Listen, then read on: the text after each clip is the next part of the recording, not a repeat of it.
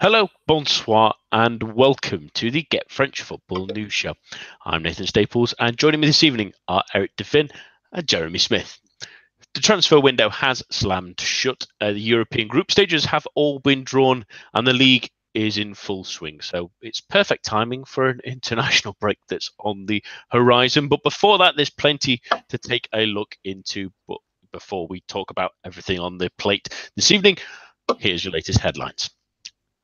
Lyon faced their third Friday night game, but came unstuck again as Patrick Vieira picked up his first win as Nice boss. Allan Saint-Maximin's goal sealed the three points that leaves Lyon with two wins and two defeats so far this season. On Saturday, Paris Saint Germain came through a tempestuous affair away to Nîmes with a 4 2 win. The hosts came back from two goals down to be drawing only for Kylian Mbappe and Edinson Cavani to seal the win with two red cards for the aforementioned teenager and Téji Savanier in added time in the multiplex. Nantes earned their first win under the new regime in an entertaining 3 2 win against Strasbourg. The Alsace side took the lead, but Le Canary bounced back to give new boss Miguel Cardoso a much needed boost. Elsewhere, Guingamp remain pointless as 10 man Toulouse won 2 1 despite Jean Clair Todibo seeing red after 25 minutes. While Dijon lost their unbeaten start as they were handed a 2 0 defeat by Caen. Montpellier continued their steady start with a 1 0 win at Reims, while Angers clipped high flying Lille in a 1 0 victory of their own. On Sunday, Amiens earned a hard-fought point at Saint Etienne, while Rennes boosted their well were boosted by their signing of Hatem Ben Arfa, saw off a luckless Bordeaux 2-0 at Roazhon Park in the evening match, our first quote unquote top four fight, saw Marseille exercise some demons from last season. They went ahead through Kostas Mitroglou's header, um, only for Adil Radim, uh, Rami's mistakes, leading to two goals for Samuel Grandsir and Radamel Falcao for Monaco to give the home side the lead. Sub Florian Thauvin pulled l'OM back level, and former Monaco man Valère Germain, headed home for the winner as Rudy Garcia's men ran out with a 3 2 win. And that's all for now. But for all your latest in the world of French football, head on over to our website at www.getfootballnewsfrance.com and follow us on Twitter at GFFN.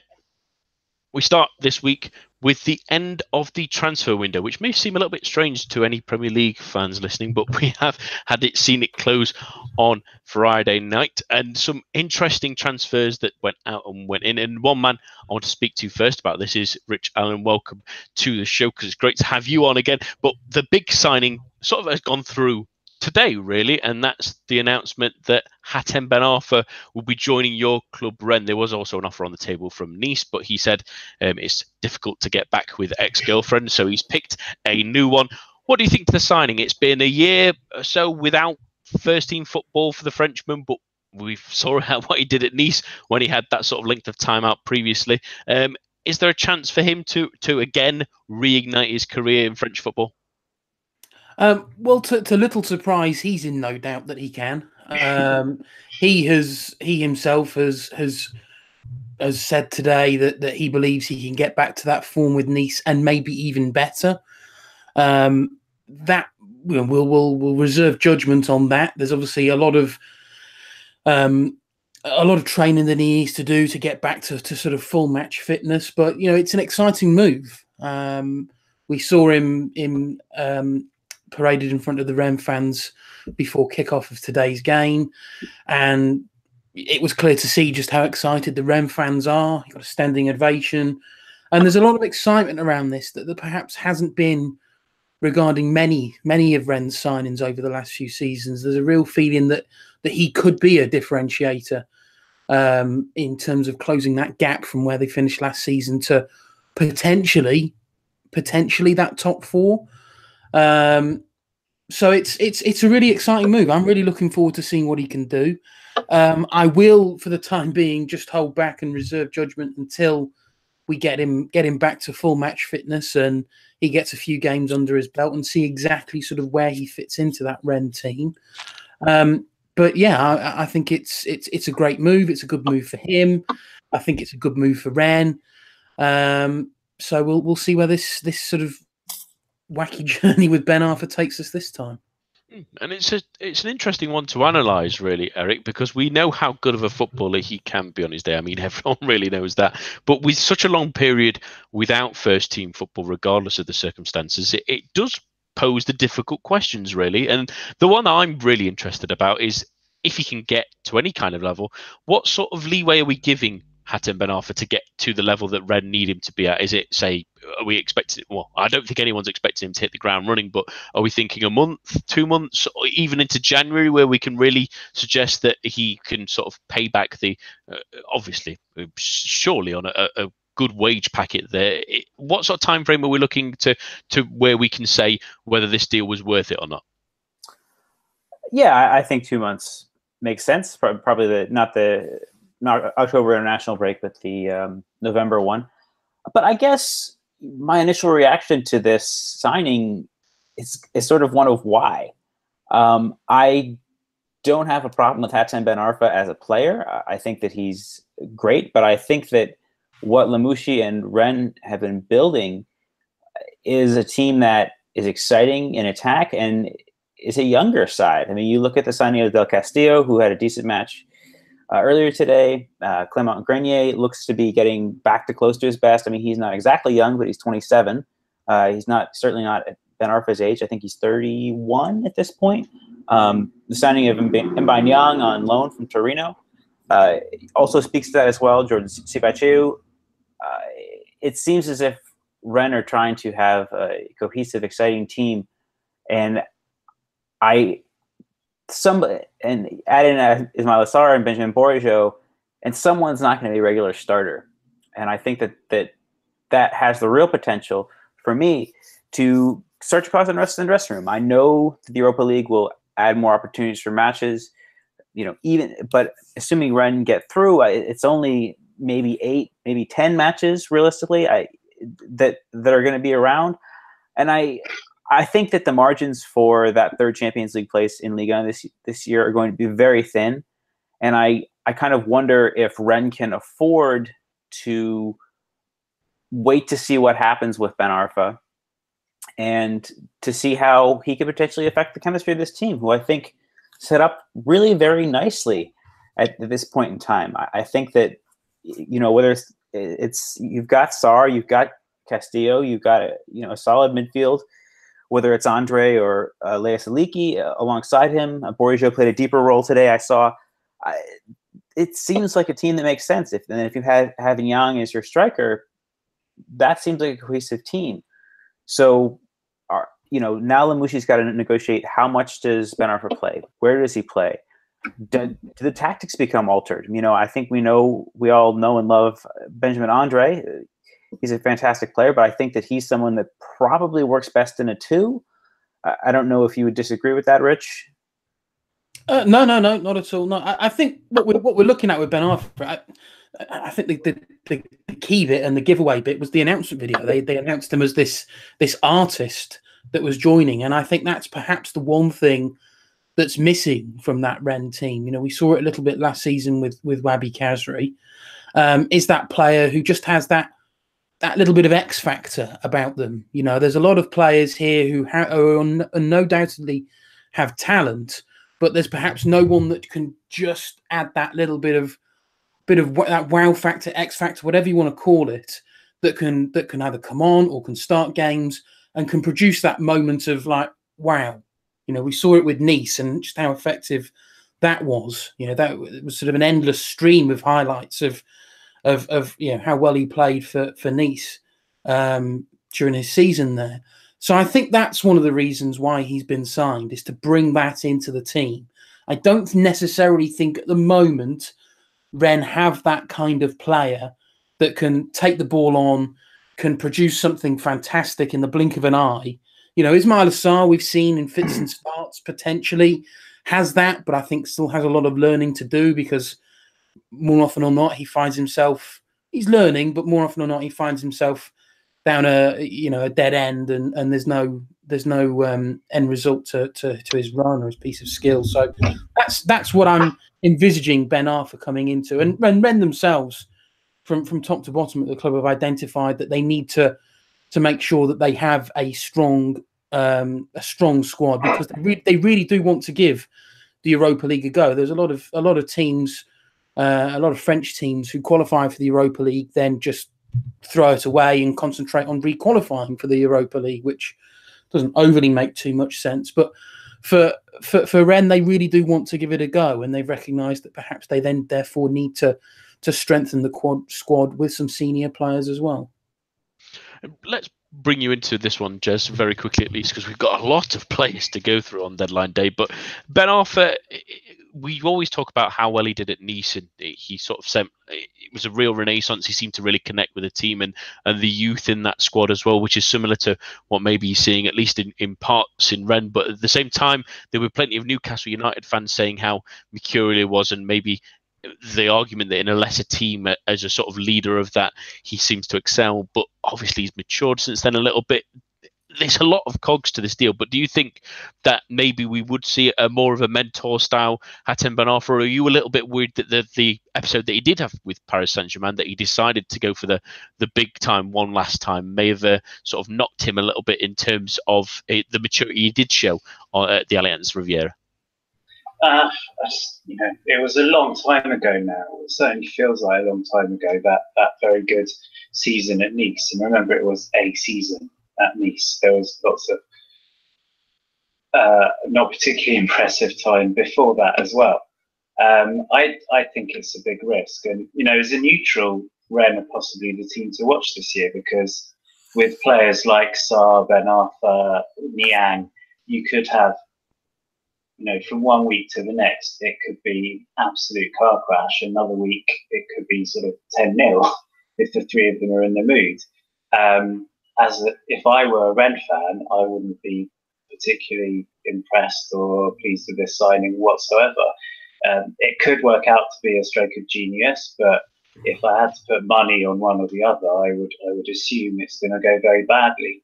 Um, you know, with all his uh, bleeding heart videos and everything, you know, there must be uh, good or several good reasons why he never had any kind of looking looking at PSG. His attitude throughout his career, stretching all the way back to Lyon, um, nothing in that suggests that he's the kind of mature character that you'd want mentoring the younger players in the squad. Um, I see Rich's point about the, the sort of artistry or whatever, but um, again, I'd, I'd, rather sort of show more faith in players like Niang and Sarr to come up with that kind of um, sort of skill or, or, you know match breaking run than, than a Ben Arfa.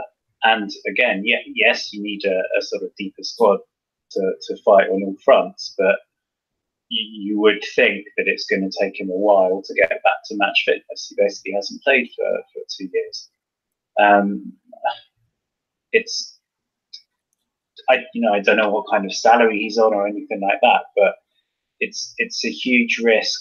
And to me, it feels like you know even if it doesn't work out on the pitch, that's fine. But maybe it's unfair, but to me, he seems the kind of character that could cause problems off the pitch as well if things don't go his way. So it's to, yeah, very very high risk game from them, I think. The main positive for me in this deal, at least anyway, is it maybe lifts some of that pressure off Ismaila Sarr that he's sort of had over the, the last couple of weeks. A couple of extra players in there that can maybe grab some goals and grab some headlines. It will hopefully help with his development. But there's a lot of players to go through, so I'm going to throw them sort of one at a time at, at you each. And I'll start with you, um, Eric, because Lyon had a big marquee signing. They just about got through the door in the end. It was toing and froing all afternoon, really, and I'm sure Celtic fans weren't enjoying it particularly as much as uh, Lyon fans ended up doing. And that's Moussa Dembele heading to Lyon uh, to be their sort of main striker with Mariano Diaz having already sort of left for Real Madrid and wearing the number seven shirt, which is very, very brave of him at least anyway. But what do you think to that move? A good young French striker back in French football that has the potential at least to be a, a real star in, in Lyon?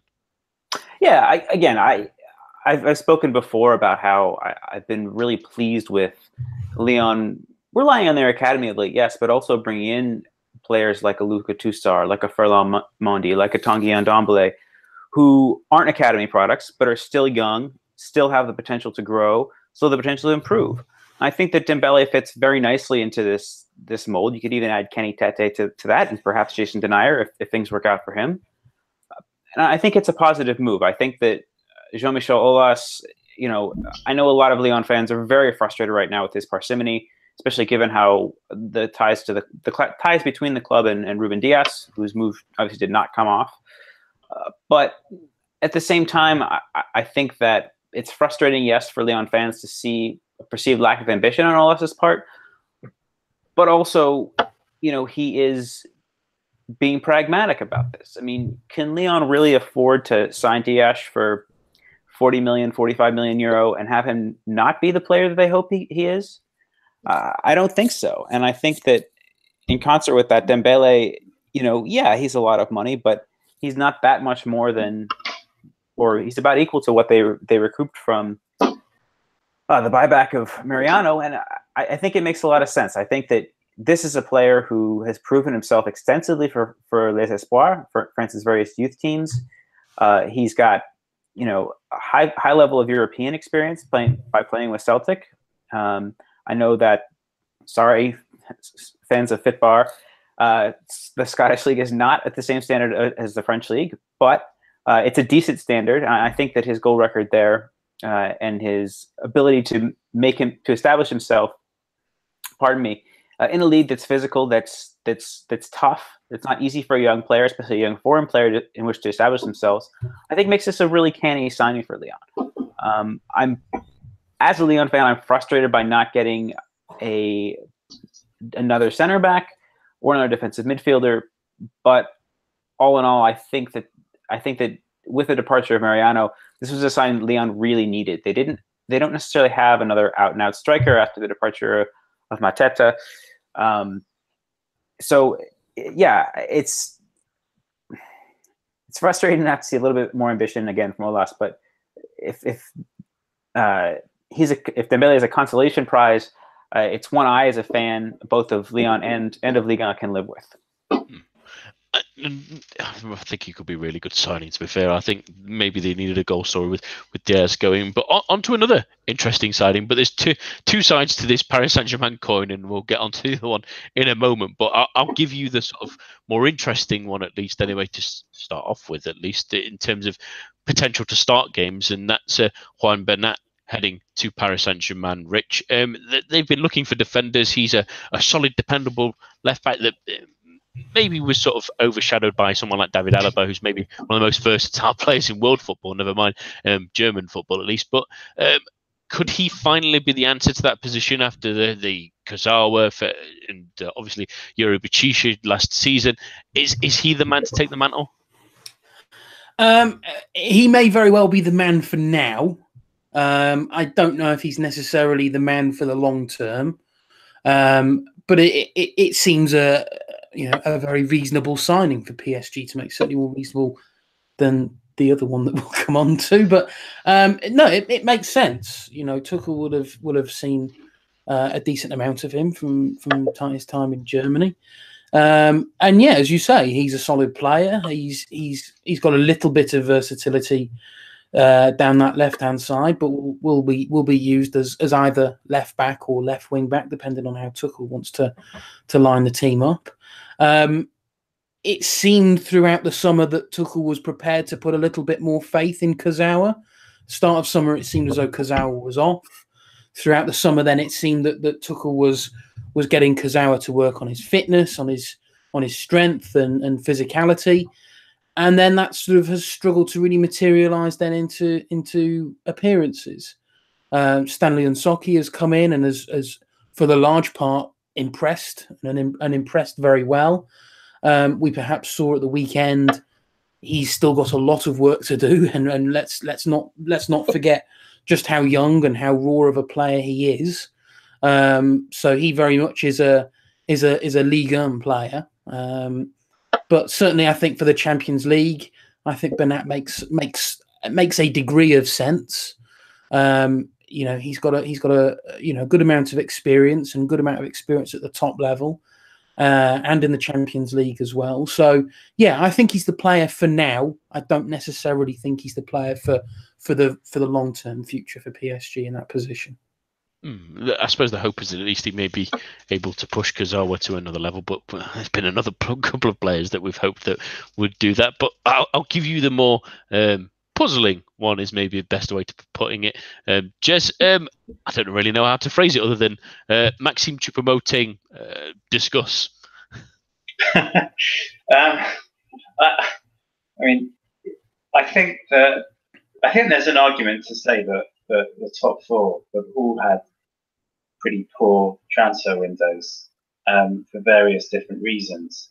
And it, at least maybe Lyon and, and Monaco could turn around and say, well, we've made a hell of a lot of money out of it. PSG, I think their transfer window still seems to absolutely be we're completely well. To be fair, they've made a bit of money out of it as well, but they not money that they've been able to spend, and they're still it seems completely hamstrung by the, the two huge signings that they made last year. And Choupo-Moting, I mean, in his defence, he's been throughout his career, he's consistently scored, he's consistently assisted but never to any kind of huge amount.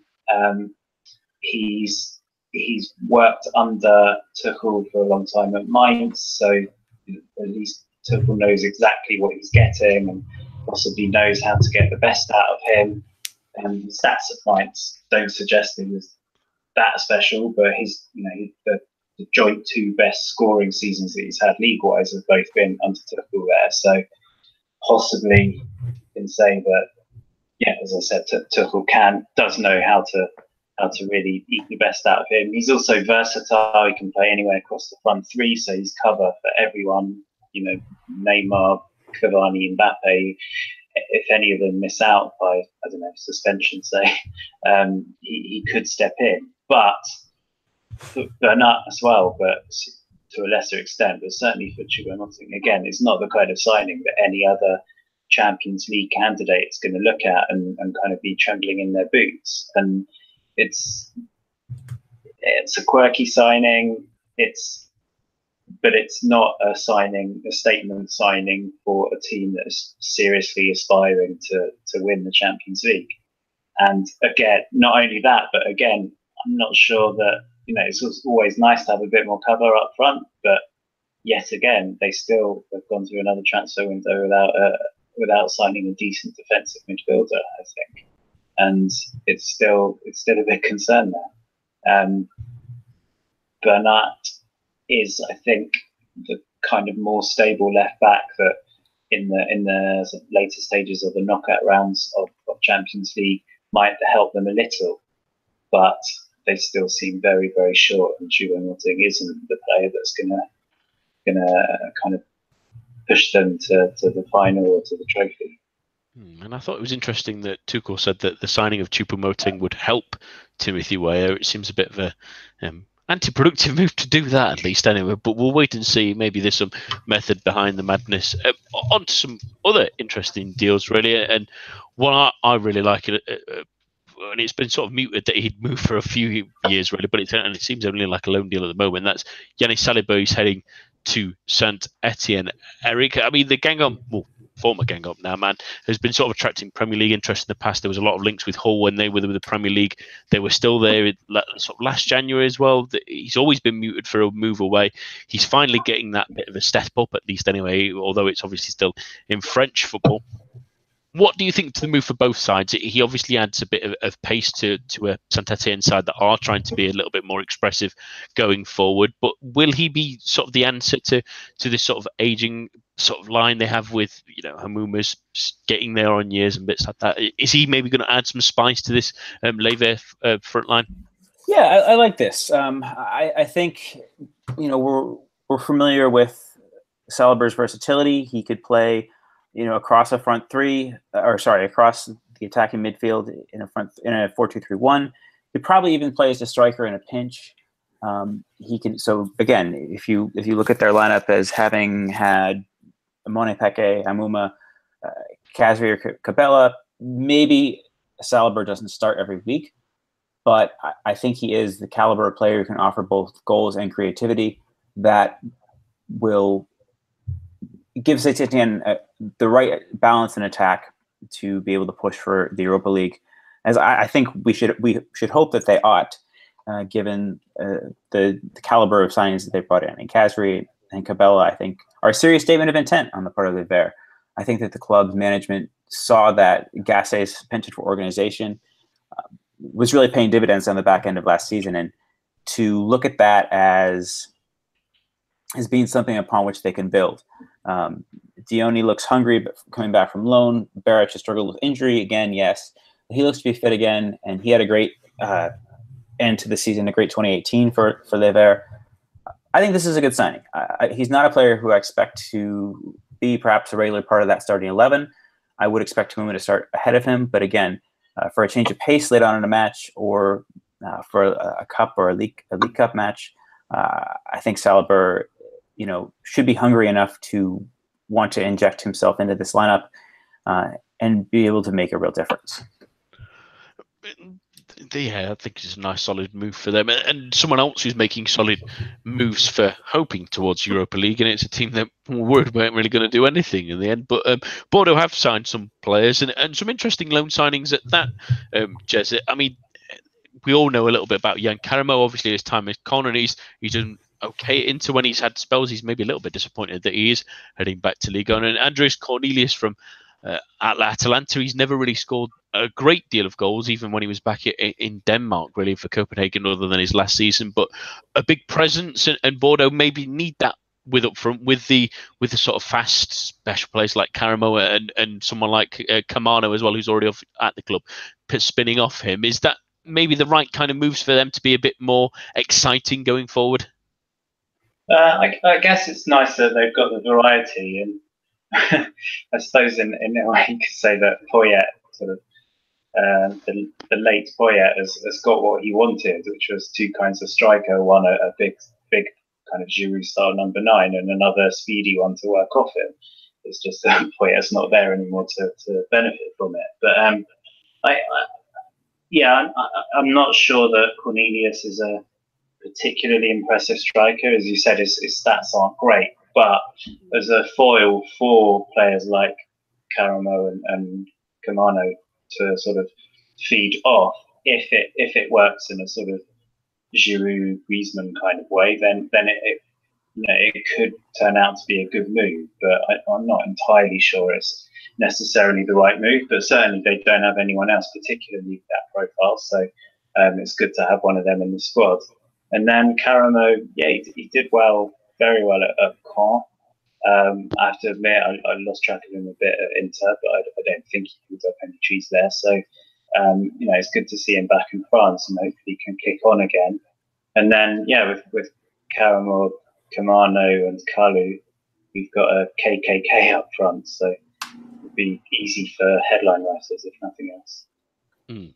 Yeah, it's, it's going to be interesting to see if those two can really help change Bordeaux's um, poor start to the season. Really, maybe a bit more dynamism, especially from Car- Karamoh opposite um, Kamano, and that'll be nice and fun for the commentators for the rest of the season, at least trying to um, decipher those two with the names being so close. Um, on to probably the most interesting signing to come into league, and I, am pretty sure you'd enjoy this one, Rich. I don't think anyone would have written this three, four, five years ago when when Ganso was really um, pulling up trees at Santos, and people were a little bit desperate to get him over to Europe. He has had a couple of years at Sevilla and never really quite lived up to expectations, but he's on to Amiens, which seems like even for Liga standards, the strangest of signings.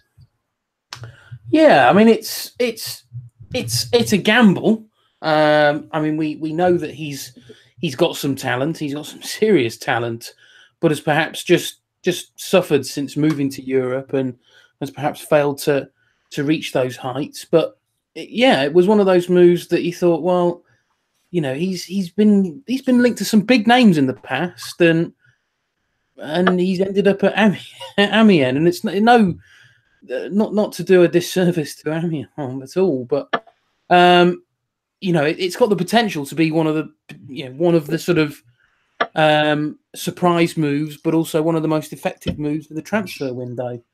Um, I'm going to be really, really, really interested to see if if um, you know he can he can regain that that level of form. Um, there's a possibility that they can look at molding this team maybe around him. Um, they maybe need a player like him um, that that can that can really um, sort of boss that midfield and take that team forward. Um, we knew that they relied hev- heavily on that defense last season. Um, you know, they obviously got Moussa Konaté, who who who needs that service from midfield because sometimes he he's he's deployed as a as a lone striker and can look a little a little lost sometimes. So yeah, it's it's one of those that was like a, a, a, double take move, really. Of, of okay, that's that that's happened. That's that's an interesting move. So, um, you know, we will see. Um, I think Amiens, you know, if, if you if you're going to look at at, at re you know re resurrect, it seems it's re resurrecting, I suppose, your your career. Then then Ligue 1 is often the league that players come to. So we'll see. But it, I think it's got all the hallmarks of a really interesting move. Yeah, I, do love these sort of moves that happen out of nowhere, and this seems like the perfect one. Like it almost seems like a late football manager save or, or one of the ones that FIFA throws FIFA like 18 would throw at you at a random stage of three years down the line. It it feels like one of them. I'd really hope that he can maybe discover some form and maybe a, uh, be a bit of a special player for me. And I mean, the fans must be really excited to have someone that, even though he may not be as talented as as we thought he may be, even to get the name in there will be a massive thing for them. A, a couple of players going out now, and I, I'm going to bundle them together for you, Eric, really, because the two interesting ones to lose, really. I mean, Real Betis have got Giovanni Lo Celso on loan with uh, with an option to buy there as well. And uh, Benzia has left um, Lille for pastures new as well. After we've mentioned the last couple of weeks, he looked like a, a new player for them. It seems strange to have let him go unless it was obviously for financial reasons. But what do you think to the two moves? Are you sad to see both players be leaving Liga? I'm Benzia, yes. Uh, I think that the, role he's taken under Galtier in this new look 4 2 3 1 uh, really looked good. He was miscast as a striker at at, Le- at uh, Lyon and also during his time, some of his earlier time at Lille.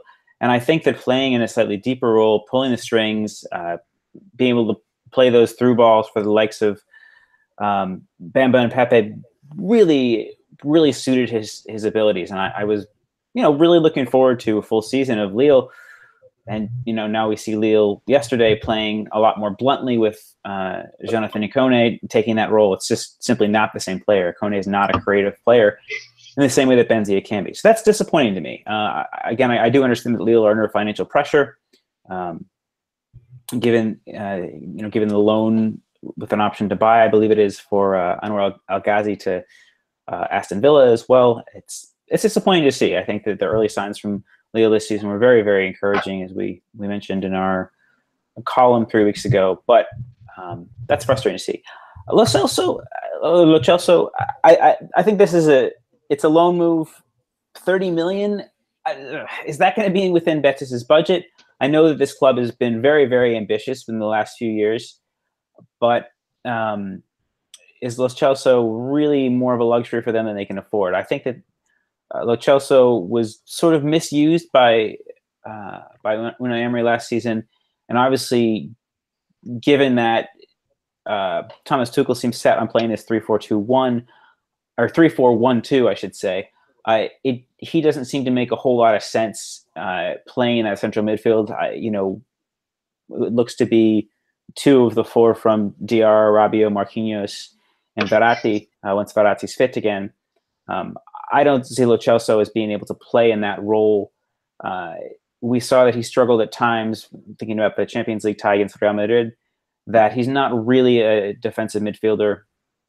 Uh, and I think that that thread's only going to continue. And given what Tuchel demands from his players, uh, is perhaps more of a luxury than a necessity for PSG at this point.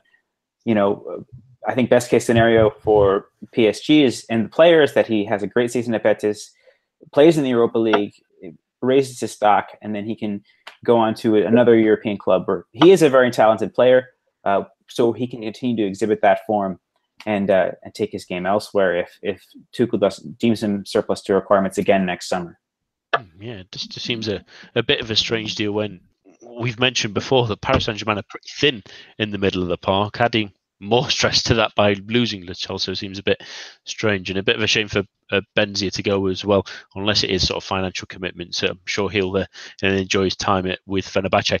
On to things in Europe because there was draws for a lot of the group stages this week. Uh, and we'll start with the Europa League, because myself and Adam sort of had touched briefly, at least anyway, shall we say, on the Champions League draw. And the draws for our Europa League teams are somewhat mixed, shall we say. Uh, and we'll start with Marseille. It's a pretty interesting group for them. It's I don't know what you think about this one, Rich. It, I mean, last season they got obviously to the final. It was a great success for them. It, it's a it's a group that has a, a number of solid teams. It, it's it, you know Lazio aren't the easiest team to play at any time really. Eintracht Frankfurt obviously had that drubbing in the cup final, which was disappointing. But they they're still a solid team with with Sebastian Haller coming back, obviously a French footballer as well, which is nice to see. And and Apollon Nicosia tend to be sort of stumbling between Europa League and Champions League, and they have caused upsets there uh, before.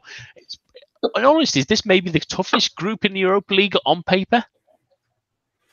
Um, it's one of. I think when the when the draw was made and and and Marseille were put into Lazio's group, they, he sort of maybe feared the worst.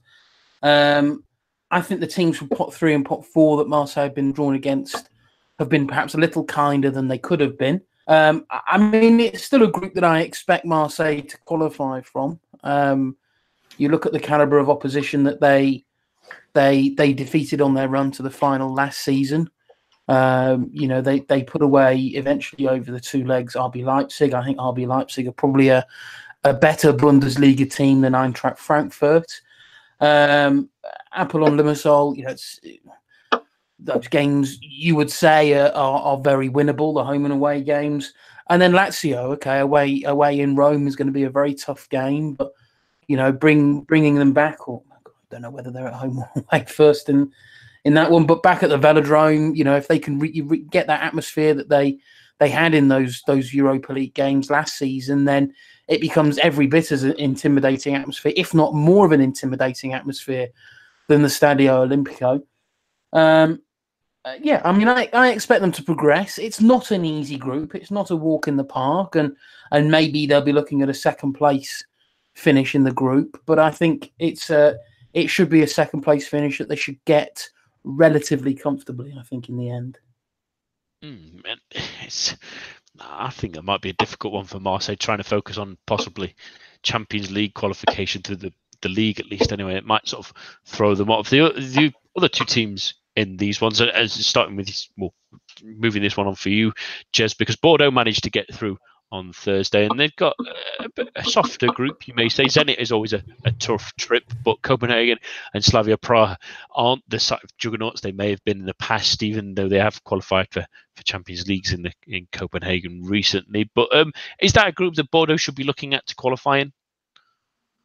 Yeah, I think all, all the French teams should should look at the groups they've got and think that you know, none of them are straightforward, but they've all got decent chances and you know everything you said about Copenhagen, Slavia Prague is true, but you know those teams will be thinking the same about Bordeaux. They're not the Bordeaux of old, so they are beatable. Um, but certainly, on paper, if Bordeaux get their their ship in order, their house in order, um, sort of in terms of management and, and all the rest of it, then uh, yeah, I, I, they should. They definitely should be looking to, to get through to the next round. Um, I think it would be very disappointing if they didn't. Eric, final group stage on the Europa League at least, and it's for Rennes, and I know um, Rich might want to jump in on this one as well because it's an interesting group. It's maybe um, a considerably favourable one from their perspective. I mean, Dynamo Kiev, a solid side, but not necessarily the sort of juggernauts you could have got in that group, uh, first group at least. Anyway, looking at the other teams you could have possibly got a Chelsea, a Bayer Leverkusen, and Arsenal um, against Astana as well of Kazakhstan. A half decent side, but nothing that Rennes can't necessarily handle. In uh, uh, Jablonec, again of Czech Republic, a relatively new side to many. Um, a couple of long trips at least anyway to, to sort of Eastern Europe. But uh, certainly for Rennes, if they can balance this in the league, a chance for them to get to the knockout stages, which would be terrific, wouldn't it? Yeah, I, the distance actually was the first thing that popped into my mind uh, when the when I saw how the draw had shaken out. I mean, obviously, Czech Republic is, is not too far from from um, from Western France, but uh, clearly Astana and Dynamo Kiev are. Um, I think that you know, again, I, I questioned earlier the wisdom of signing Ben Arfa, but I think that Rennes are really going to need to rely on their depth to be able to manage these matches. That's um, you know among the most difficult and arduous trips that, pardon me, teams can take in Europe. And to do do so within that short Sunday Thursday rhythm is going to be a real challenge for Sabri Lamouchi and his side. His side. Again, I agree with, what Jez said. I think that all these teams should realistically expect uh, to go through. Um, I think that French teams have generally been pretty decent in the groups uh, in in recent years. Uh, we saw Nice and Marseille get through in, in recent years. And of course, had that big matchup against uh, Manchester United a couple years ago. So I think that French teams have struggled in the playoff rounds in the recent past. We can think of Lille, we can think of Bordeaux, but in recent seasons, uh, even Lyon four seasons ago. But I think in the group stage, teams have been taking this a little bit more seriously, uh, and I expect that both of these sides, given the sort of late flurry of movement on both of them, or sorry, all th- sorry, Bordeaux and Rennes, in addition to Marseille, uh, seem to be taking this competition a little bit more seriously, given that they have qualified, uh, given the late flurry of signings that both have made. Um, so yeah, I, I, expect progress, but I, you know, it'd be great for the coefficient if all three get through, but uh, I wouldn't be holding my breath on that either. That's, I suppose, the hope in a little bit, at least anyway, in in, in such a word, because the Champions League group draws have been maybe a little bit less kind on our um, French teams. And but we'll start with Paris Saint Germain, who will be pretty pleased, I would have thought, Rich, with what they ended up with, at least anyway. Um, Adam talked about this um, on Thursday, but they two tricky teams, really. Liverpool obviously can be a great side, especially at Anfield. We know Champions League nights there can be really intimidating. Napoli obviously have a, a, a great style, although it may be slightly changing slightly under new management. But Carlo Ancelotti's a Champions League winner, so you can't really rule them out. Yes, Red Star, uh, sort of uh, famous name at least anyway in First Star Belgrade, but maybe not um, the kind of team they used to be at least. But Paris Saint Germain should still be confident of them being top of this group and, and heading into the knockout stages, or is this maybe a little bit trickier than they were hoping for? I think it's very. I think it definitely is a little trickier than they were hoping for. I think, you know, Liverpool fell into. I think Liverpool fell into pot three, didn't they? I think in this. Right. Um, they they they wouldn't have been a team that many would have wanted. You know, last last season's beaten finalists uh, runners up, um, being only the, the third third seed in your group is is not a team that you'd particularly want. Um, they're going to be two tough games. Napoli, you know, they have shown that that that, that they are getting increasingly more competitive. Um, you know, they're obviously under the guidance of, of Ancelotti this season, who has been there, done that as far as the Champions League goes. And Red Star Belgrade, yeah, not the not the not the team that they once were in the early '90s, but again, um, a trip out there is is not necessarily the easiest. So I think this is this is a tricky group. It's a group that PSG can't afford um, to to let any performances drop. Um, you know they need to be going out. They need they need to be going out with the attitude of let's win all these games um, because this this is a group that, that if you let your performances drop, you will get punished. And ultimately, if PSG get punished in this group, um, you know this this is ultimately their their goal this season. Um, and and they've been given a tough. I think they've been given a tough old job to to get this underway.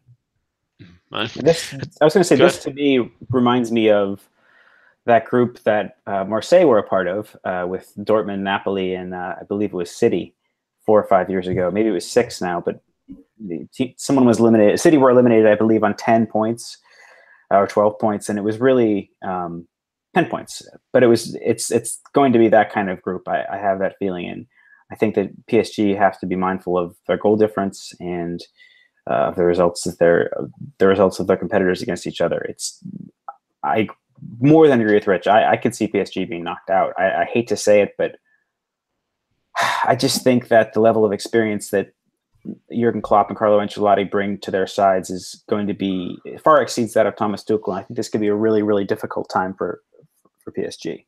Mm, it's going to have to muster all of his qualities, really, Thomas Tuchel, into getting these results right, especially right off the bat there of that game against Liverpool. They cannot afford to be behind and chasing things straight away. And another team that's got a tricky group is Monaco.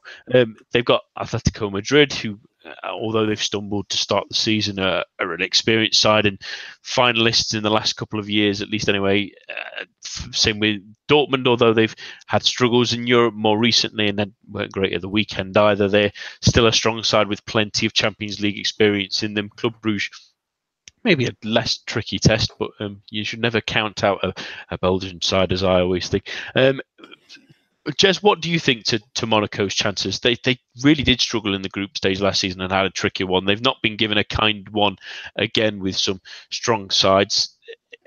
With the youth that they have, with the with the sort of lack of depth they maybe have nowadays as well, with the signings lost and, and a lot of young players in the mould, do they maybe not have enough to compete on two levels, especially in this strong of a group?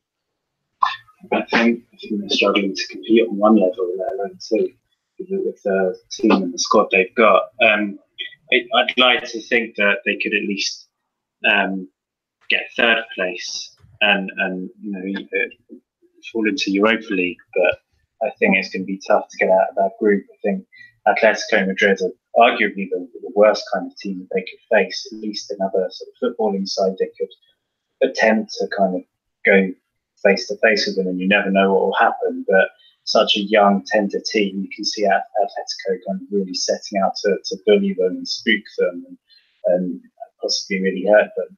Then the other two matches, Dortmund, as you said, Monaco and Dortmund have both changed so much from, from the two teams you met a couple of years ago in the quarterfinals, I think. But um, uh, it, you'd still put Dortmund with that little bit more experience, and still put them ahead of ahead of Monaco it, it's really a case of Monaco's experienced players stepping up, and I'm not sure that they've done that enough so far in the league. So it's it's hard to see them doing it in the Champions League as well. Um, yeah, yeah, I think it's again, I, I do think it's it's it's makeable, but I think the odds are stacked, stacked against them getting through.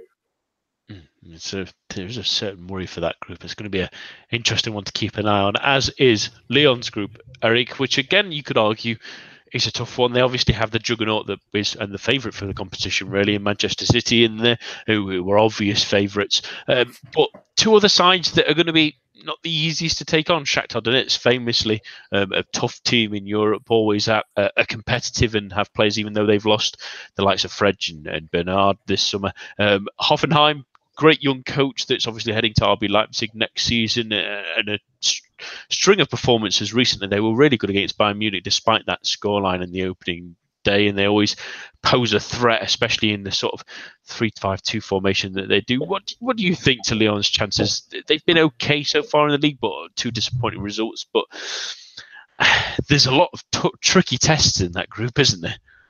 There are, but I think honestly, I'm heartened by the fact that they have to go to City first. That match, no one's expecting anything from them.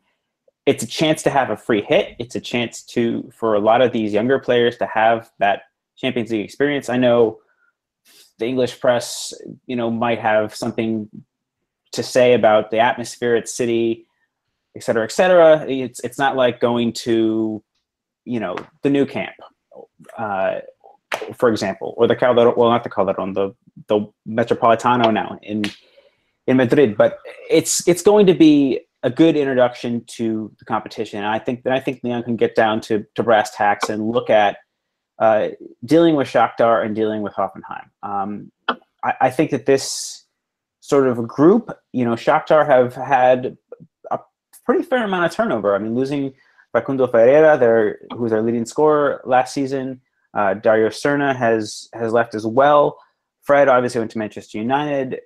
Um, Bernard went to Everton. There's a lot of turnover with the squad, even though there is still a good amount of continuity, uh, both managerially and with the other players. But I, I think that Shakhtar aren't quite the beast they were of old. A lot of the players they brought in are very, very young 19, 20, 21. um, and have little to no European experience. Uh, how are they going to respond to go into the Parc OL uh, to a good good atmosphere? I, I would make Lyon just favorites to finish second, um, but nor would I be disappointed with the Europa League exit. Um, again, given the quality that that both of those sides do have, um, and and what a st- strong manager uh, Julian Nagelsmann is. So uh, it's definitely could have been a lot worse. I, I, but I think that that Lyon are going to be helped by having uh, that definitive favorite there in place uh, in the form of Manchester City, especially given that uh, in that fifth match day, uh, it could very well be possible that City will have won four from four and perhaps not feel the strongest side um, in the return in the return leg in the match that the two play at the Parc OL. Yeah, absolutely, and it's going to be interesting to see how everyone gets on in Europe. And we've not had much time to speak about League the Ligue 1 weekend, at least anyway. So we're going to do sort of an extended Ligue 1 snapshots, really, and we'll start with yourself, Rich. What has caught your eye this weekend that people should know about? Um, it was it was um, probably the game of the season. I think in in in Nîmes PSG. Um, it was a game I think that that really I think had everything. Um, it, it it had a you know, fantastic goals. Um, PSG went two 0 up. Uh, a really well worked goal for Neymar, including a, a really nice uh, one-two move between um, Thomas Meunier and, and, and Mbappe. Um, we saw Angel Di Maria score direct from a corner. Um, so it was 2 0 at the break. Um, Nîmes then came out and were a team possessed. They they they put PSG under pressure like we've rarely seen um, teams put PSG under pressure throughout the QSI era. Um, they were absolutely fantastic in that second half. Um, they scored a fantastic uh, first goal through Bobichon, really good first time finish that left Areola with no chance. They then had a VAR awarded penalty after a Thiago Silva foul, which they scored to bring it back to 2 2. And then, even even then, still had chances um, to, to put themselves in the lead. Um, unfortunately for them, they were then undone by a fantastic goal from Mbappe, long ball from Kimpembe, Mbappe's first touch, if you get it out, was absolutely fantastic, and then smacked it in on the volley. Really good goal, and then Cavani scored in injury time. Plus, we also then in injury time two red cards.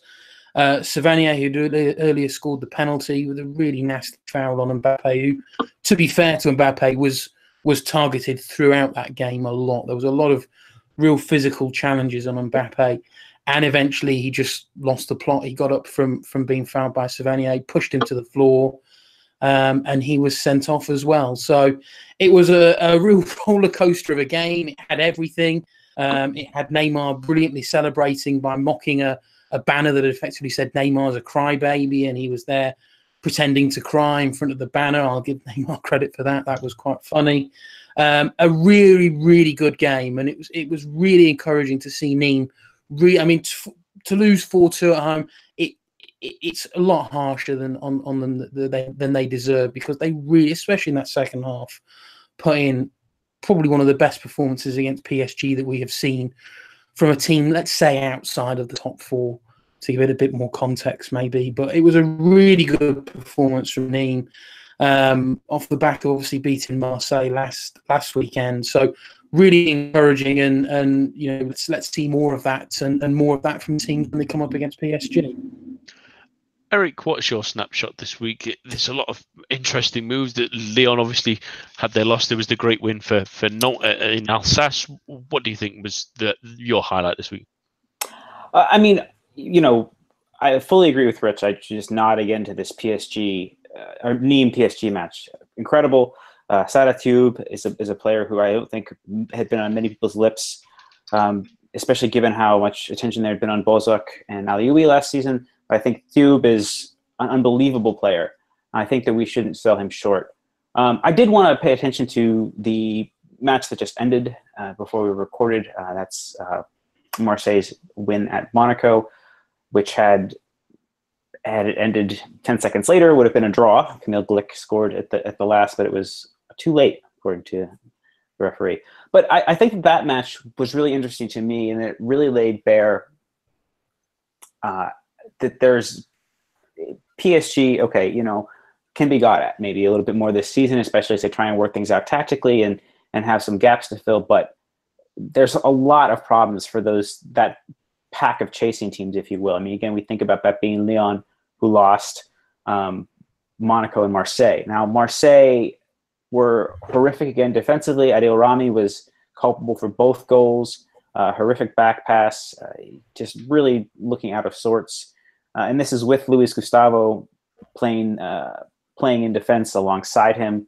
Um, it, it's clear to me that the signing of Caleta uh, the Croatian international, does not look to be working out given his rather ignominious uh, sole appearance against Nîmes. And I, I think that there's still doubts to be had about their the quality of their strikers. Uh, a nice goal from Mitroglou and, and, a fairly fortunate one from Valère You know, they both did score, but I still think that they're too reliant on Florian Thauvin, who himself scored as well. But again, I, I question, you know, once this team's in the throes of the Europa League, uh, the quality of their defense and the lack of depth is going to be a real problem. Monaco, the same thing. It seems like there's some fantastic players. Uh, Benjamin Henrichs made his debut for the club tonight. Uh, looked very looked pretty good, um, but still a lot of questions. There's there's not the level of creativity that that team had relied upon uh, in the form of Tommy Lemar last season, and I, I and even Rachid Ghezzal to some extent be a, a player who can carry the ball with, at their feet and really make a difference in terms of being a creative sense. I know Rony Lopes had a good season last year, but he's a little bit more of a goal scorer than a creative presence. So I think that there's still some serious issues for both of those teams, especially at the back. And I, I question a, you know, what sort of how their ambitions are going to be modulated uh, this or modified rather this season as a result of a performance like this, and b, you know, it, it looks even more of a foregone conclusion in terms of PSG winning the league, seeing these teams, which I think I had tipped to finish second and fifth respectively, uh, Marseille and Monaco, um, struggling so badly uh, in the season's early going. I know it's early. I know we've got a, there's an international break now for them to just get things back together, but it's it's not looking good early doors for either side. Jez, what's your snapshot? Uh, I'm going to go for the other sort of multiple goals match of the weekend, which was um, Strasbourg against Nantes. I think Strasbourg are kind of carrying off where, carrying on where they left off last year, which is not necessarily always playing well or, or winning, but um, you know, behind Dijon, possibly the most reliable in terms of, of seeing entertainment and goals, um, and a, a, really good win for Nantes. I think the the reports this week that Vieira and Cardoso were under pressure was absolutely ridiculous, and Vieira in, in his press conference um, sort of laughed it off in, in, actually a really classy way, the way he dealt with the journalist. But you know, I think it's it's easy for him to do it in French and with the sort of um, credit that he's got in everyone's eyes. But Cardoso, you know, talk of Cardoso really being under pressure and one defeat away from the sack after three matches is ridiculous, and particularly when when it's, you know you're you're trying to completely change the the way of playing of your club compared to, to recent years. So. Um, really pleased that that Nantes managed to get their first win and to get it in the way that Cardoso is promoting multiple goals, entertainment, um,